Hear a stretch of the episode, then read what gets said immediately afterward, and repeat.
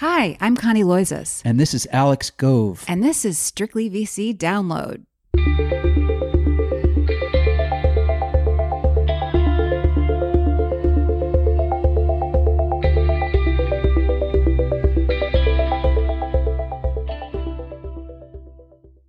Hi, happy July 4th weekend, dear listeners. Hope you have some fun summery plans ahead of you and that you will not be sweltering in another record-breaking heat wave.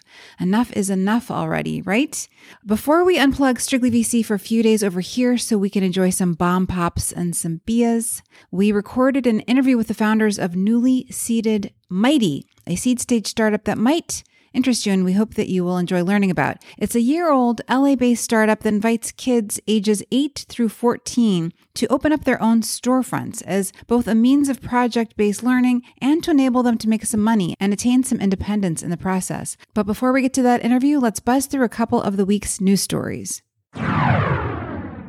In yet another black eye for the SPAC market, the Department of Justice announced that it has launched an investigation into electric vehicle maker Lordstown Motors, which went public via a special purpose acquisition company last October. Trading in Lordstown's stock was halted midday Friday, with shares down more than 16%.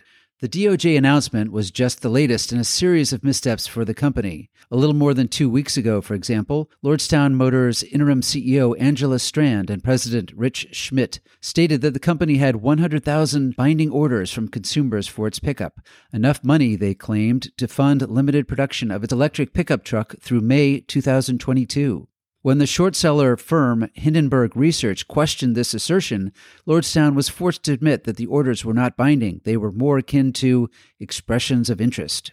It's interesting to note that Strand's and Schmidt's statements were made right around the time that the company and two top executives, CEO Steve Burns and CFO Julio Rodriguez, parted ways due to Burns' overly optimistic comments about Lordstown's supposedly bright future. Nevertheless, the real story here continues to be a system that allows half-assed companies like Lordstown Motors to go public based on the pixie dust of Silicon Valley promoters who are not locked up and ultimately have very little skin in the game.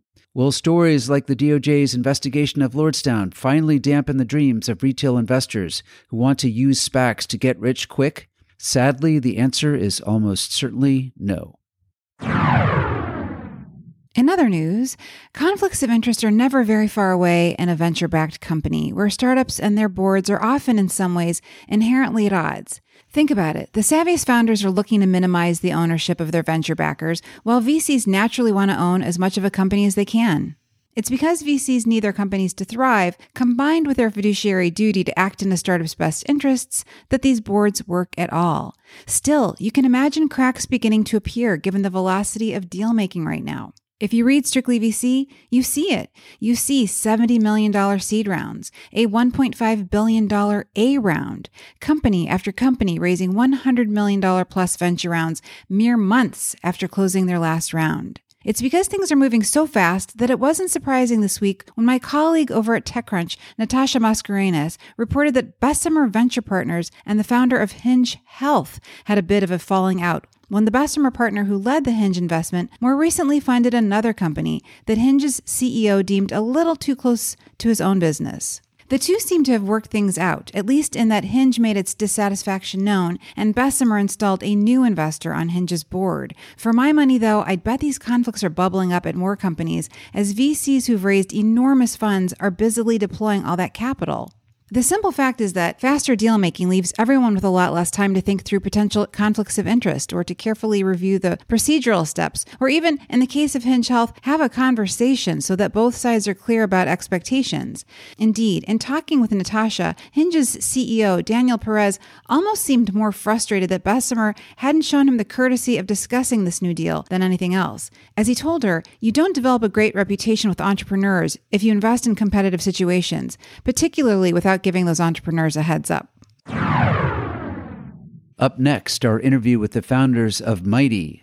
But first, a word from our sponsor.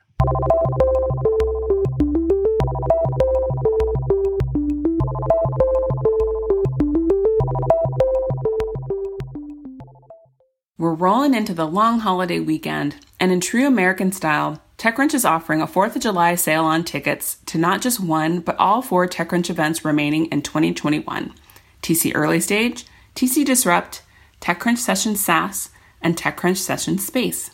Our 4th of July ticket sale starts today through July 6th, where you can get 2 tickets for the price of one on any of these TechCrunch events coming soon to a virtual platform near you. You can find all of our events and lock in your 2-for-1 ticket rate at techcrunch.com/events.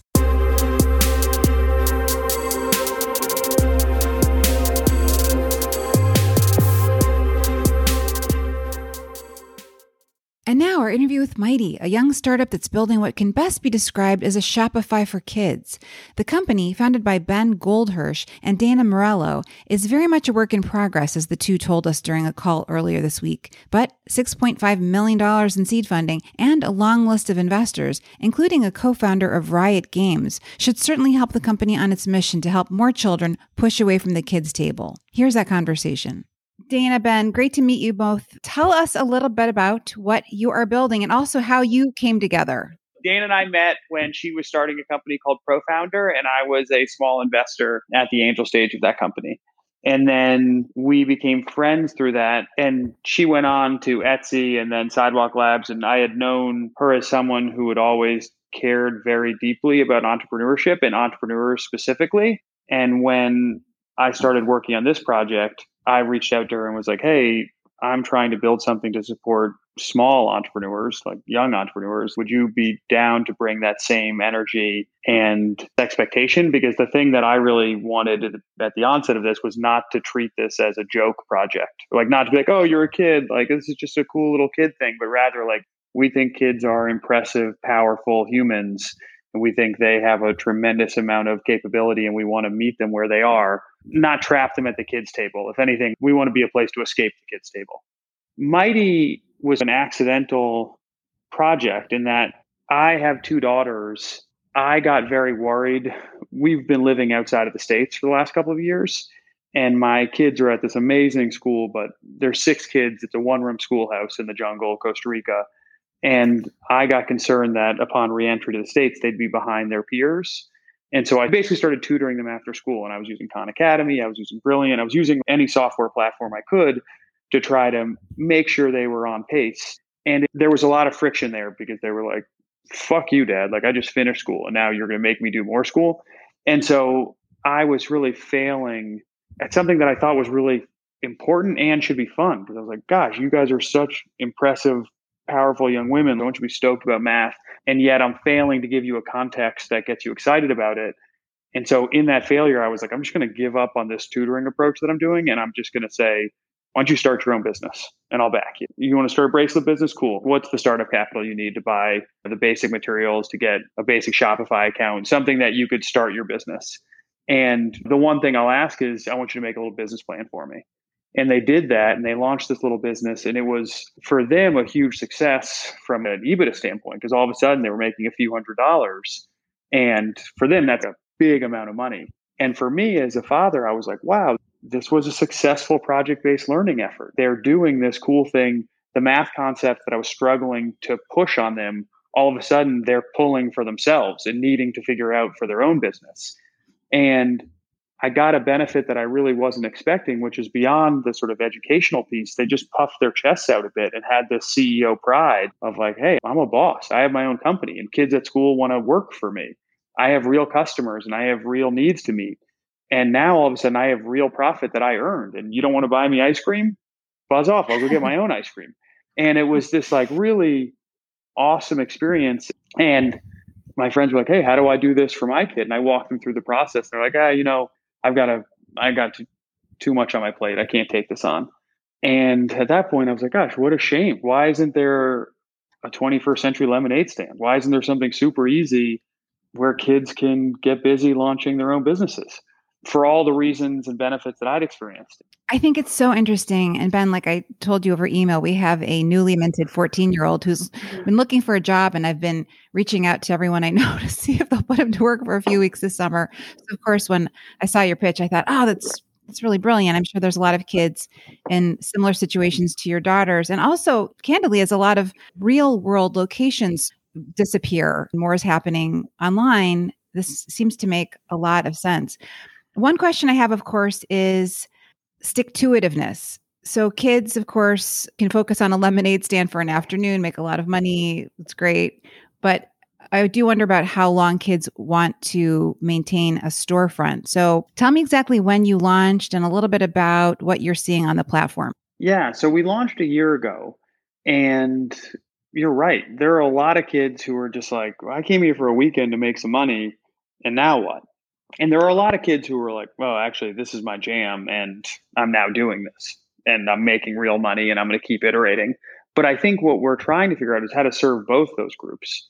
Take this one entrepreneur, Ross, who's an awesome CEO on our platform. And we were talking with him and his mother the other day, and he was laying out all the different things he's doing. So on Mighty, he runs RJ Masks and More, which is basically an online mask store that he designs masks and other stuff. But him and his mother were like, well, this is just one thing I'm doing. I also have a landscaping business that I want to run. And I also want to make these board games. And so I think what we've been realizing is that kids, while they may not want to operate a particular business, they do have a real entrepreneurial identity. So I think a big goal for us is not to sort of force people into like, oh, this is going to be a 9-to-5 thing. You're going to grind on this thing. It needs to stay on this trajectory. But rather, this is like a cool laboratory to experiment and try lots of different stuff. And yeah, but hopefully you're going to make some money that you can enjoy or save or give. But more than that, hopefully you're going to earn a lot of self-respect and excitement, and you're going to grow on that. That's what we're seeing. And we just launched a community aspect where kids can start inspiring each other. And we're shocked by the type of engagement we're seeing. Ben, how many kids are using the platform right now, realizing, of course, that it's early days? So right now, I think we have a little over 3,000 CEOs on the platform, but we're still basically in beta. We haven't marketed this at all. We haven't done any press whatsoever. The reason why we wanted to have this conversation with you is that we're going out to recruit the next chunk of teammates now that we just closed the seed round. But we have a lot of work to do before we think this product is really awesome. It's working. Kids love it. But the cool thing, and more than any other business I've been involved in, our customers are pissed. They want more from us. They're constantly mad at us about what's not good enough. And so we have a lot of work to do to deliver for our CEOs, and we work for them.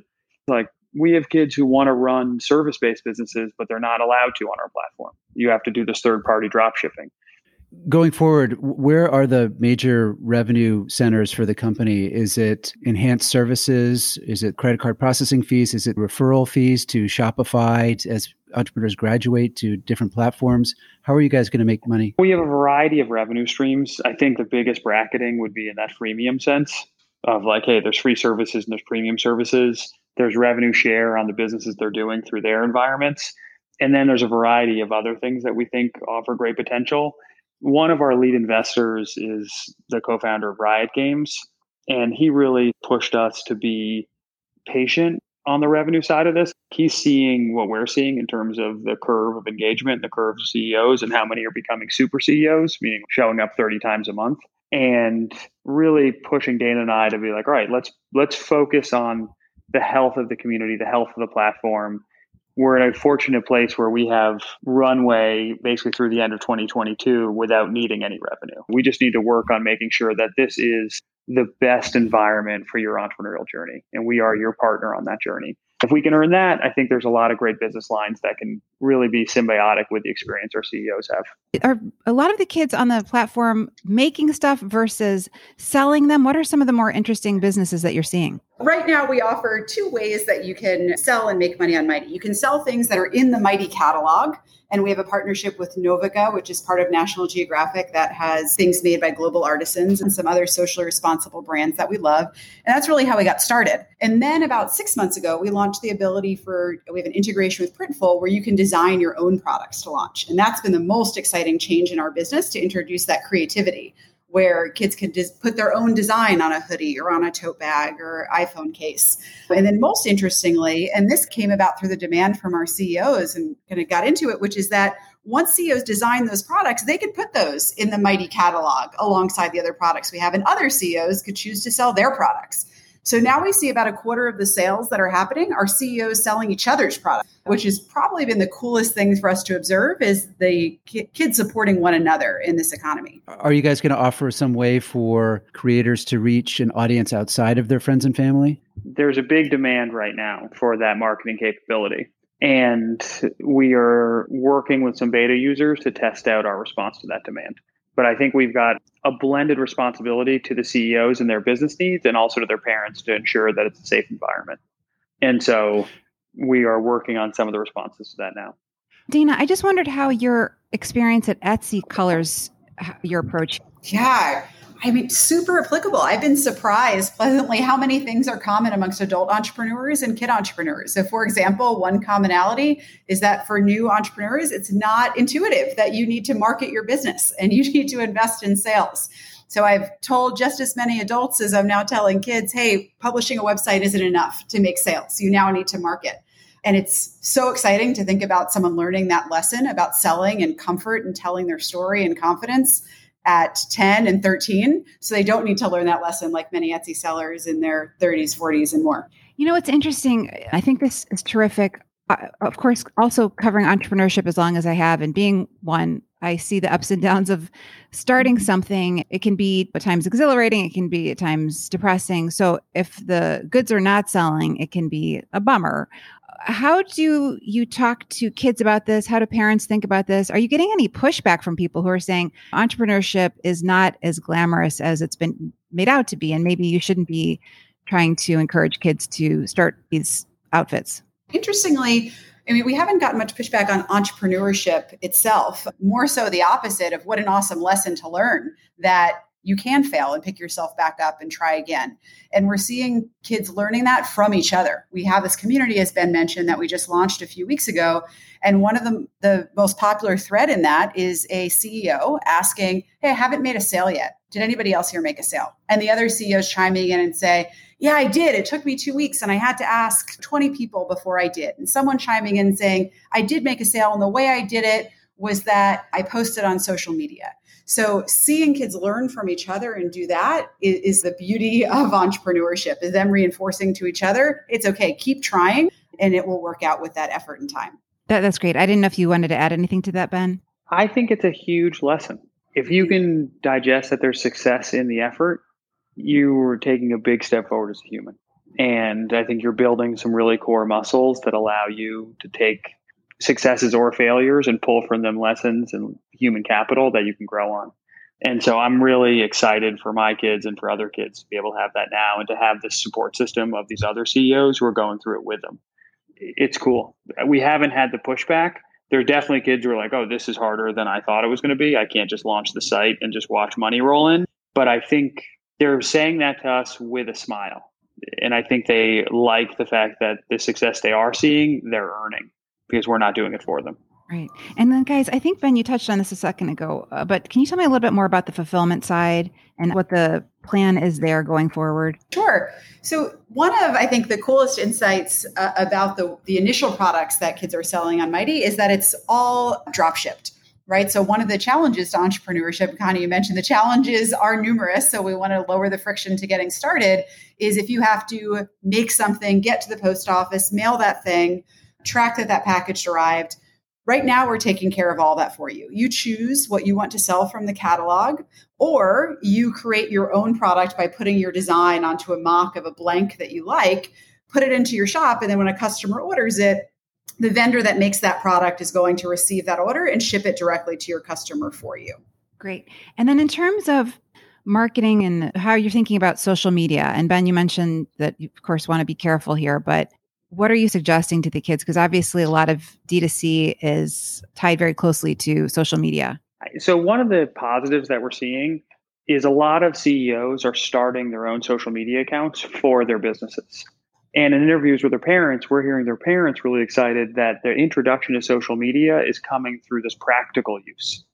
And so rather than social media being this identity mirror, we're like, oh, what do people think about me? They're seeing social media as an asset that they can use for their goals. I really like that, given the delicate nature of how youth engage in social media. This feels like a really positive way to enter and learn about the space, and also understanding the workings underneath it. So you're someone who's holding the levers and not necessarily being a pawn in that system. So that's what we're seeing to date, is that it's a pretty positive relationship between Mighty and the social environments.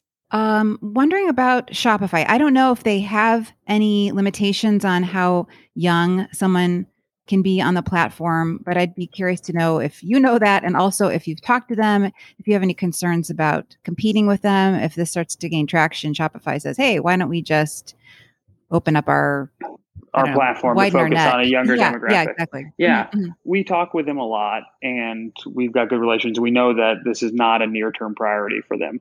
Now, I think once Mighty has millions of CEOs who are active and doing great stuff, is this going to be an appetizing space? Probably. Do I think they can just open up the marketing aperture and deliver? Not from what we're currently seeing, because I think part of what we're providing is the tools, but a big part of it is the community and being focused on being your actual partner and not just providing you the software. But that's not to say that we don't look at Shopify and say, oh my goodness, they're hiring 1,000 engineers in New York. And we're also contemplating how can we partner up with folks like that. We don't want to be foolish and compete when there's opportunities to collaborate.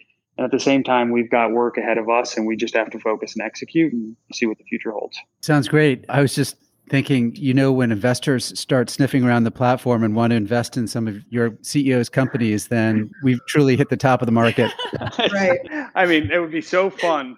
I was tempted to bring some of our CEOs into this. We were able to close this round of capital with largely internal investors just because the progress is pretty positive. But if we were going to end up going out to the market, I was thinking about including some of our CEOs just so they could see, hey, this is how it works. This is what it looks like when you sell a slice of your company for cash that you can then invest in your business. There are some CEOs who are coming up on the Mighty platform who I would invest in right now. Have any of the CEOs asked for stock in your company? There's been some conversations. And some of them are like, yeah, this is a fair point you're making. Like, you're doing incredible work.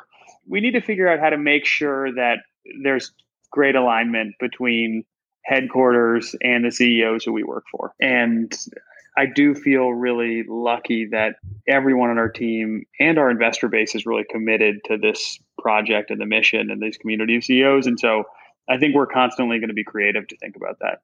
But I know you're partly joking, but we talk about that stuff and we take it seriously. Also, guys, is there a subscription component here? Not yet. We're going to be testing that out in Q1 probably with some features that we think would merit it. A big thing for us right now is to make sure the platform's available. When we started Mighty, we thought a lot of the people on it would look like my kids. We're like, oh, their parents are finding it for project-based learning. But we have a lot of CEOs who are finding us because they straight up need money. And they're like, hey, my sister's pregnant and I need to help make money so I can buy baby food for her. Or my mom lost her job and I'm worried about being evicted. I need to help make money. And so our focus right now is being their partner in earning and their partner in entrepreneurship and really their partner in money. And if we do a great job there, I'd be excited to be at a place where we can comfortably charge.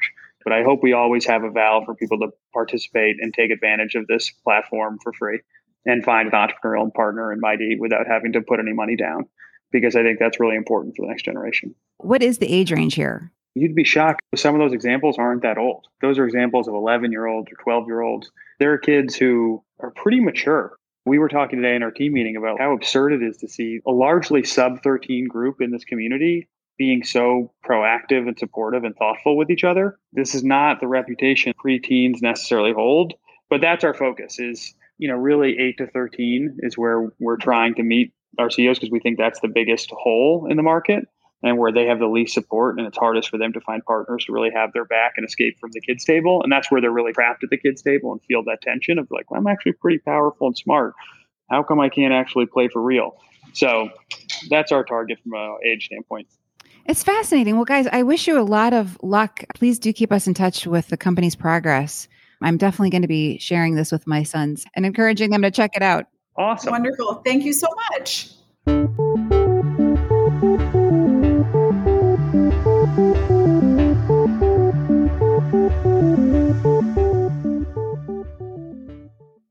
Hi, everyone. Hope you have a very safe, fun weekend. Thank you for listening.